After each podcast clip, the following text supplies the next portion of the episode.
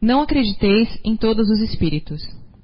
Meus bem-amados, não acreditei todos os espíritos, mas provai se os espíritos são de Deus, pois muitos falsos profetas se têm levantado no mundo.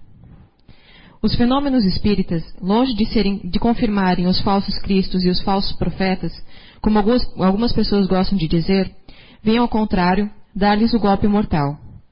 Não peçais ao Espiritismo milagres nem prodígios, pois ele declara formalmente que não os produz. Assim como a física, a química, a astronomia e a geologia vieram revelar as leis do mundo material, ele vem revelar outras leis desconhecidas, aquelas que regem as relações entre o mundo corporal e o mundo espiritual, e que, tanto quanto as leis científicas, são leis da natureza.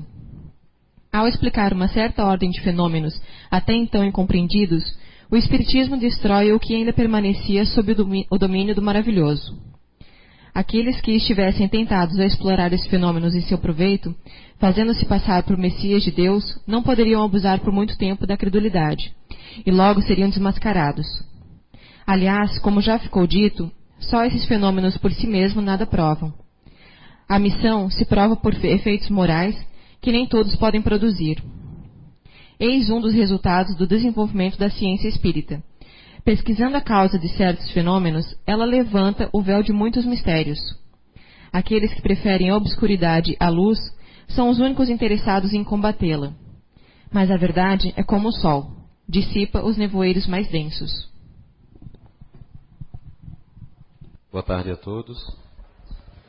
Sejam todos bem-vindos. É, antes de nós falarmos mediunidade, o termo animismo, mistificação, para a gente entrar nesses conceitos, nós temos que lembrar que nós somos seres imortais, né? Nós estamos numa caminhada evolutiva, permanecemos muito vivos após a decomposição do corpo carnal. E aí a gente se questiona muitas vezes, né? O que, que a gente é, é diria se não houvesse o microscópio? Né? É, o que diríamos se alguém chegasse a nós e dissesse que há todo um universo de micro-organismos dentro do nosso corpo físico e à nossa volta aqui nesse momento? acharíamos que a pessoa é uma louca. Mas como, da onde tirou isso? Mas nós temos uma aparelhagem que substitui o olho humano para enxergar além das fronteiras dos nossos limites visuais. Né? O que diríamos há, um, há tempos atrás, ao assoprar um apito que não emite nenhum som, mas que por algum motivo os animais perceberiam e ficariam amedrontados ou irritados. Acharíamos que é uma terrível mágica em tempos mais antigos. Quando na verdade sabemos hoje que são frequências que escapam ao ouvido humano. Né? O que diria, de repente, nossos avós se pudesse algum controle remoto com uma televisão adequada viajar no tempo e se defrontar no período deles. Como é que aquela caixinha que cabe numa mão poderia, por mágica, modificar o canal da TV? Que mágica é essa? Uma luz infravermelha a qual os olhos não enxergam. Há bons tempos atrás, Thomas Edison, grande inventor norte-americano, quando desenvolveu o fonógrafo e resolveu levar ao mundo a sua invenção, mandou é, funcionários emissários seus a vários locais e um destes foi até a Europa, onde apresentou o, o, o bendito é, instrumento fonógrafo, né, diante de uma corte de cientistas renomados, né, ingleses.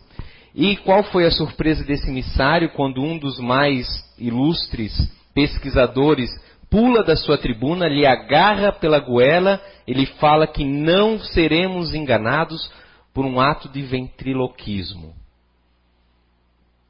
E ele deixou o aparelho para análise, passado um mês, aqueles cientistas que se tratava apenas de um truque de ilusão. Ali estava um aparelho científico que hoje já ultrapassado para nós, mas que diante das mentes mais ilustres da época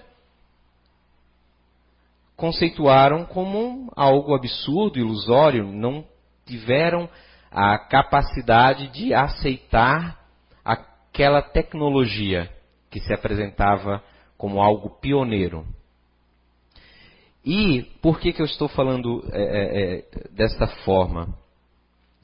É, porque muitas vezes, é, ao falarmos de mediunidade, de animismo, é, há muitos estudos de casos na realidade.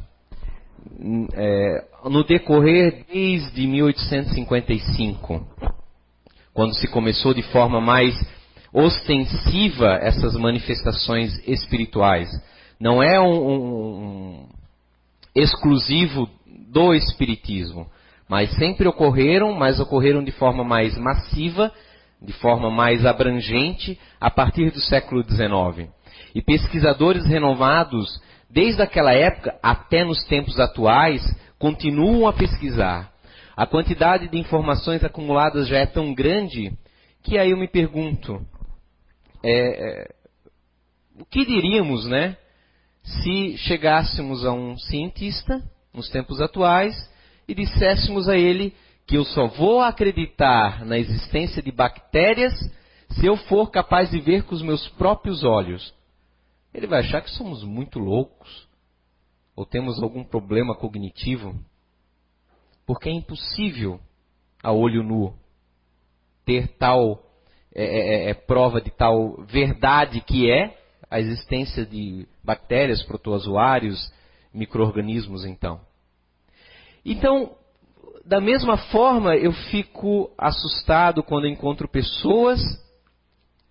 Tudo bem, o leigo é desculpável, mas pessoas que estudam, porque muitos pesquisadores cientistas na área da parapsicologia estudam, e fico surpreso ao ainda constatar, entre muitos, a negação não só da imortalidade do espírito, mas inclusive é, o ateísmo, tentando explicar o, fenômenos que são extracorpóreos, ou seja, que estão além de qualquer é, é, utilização do corpo diretamente, com alguma explicação, seja através das experiências de quase morte, dizendo que são estados ilusórios mentais que existem.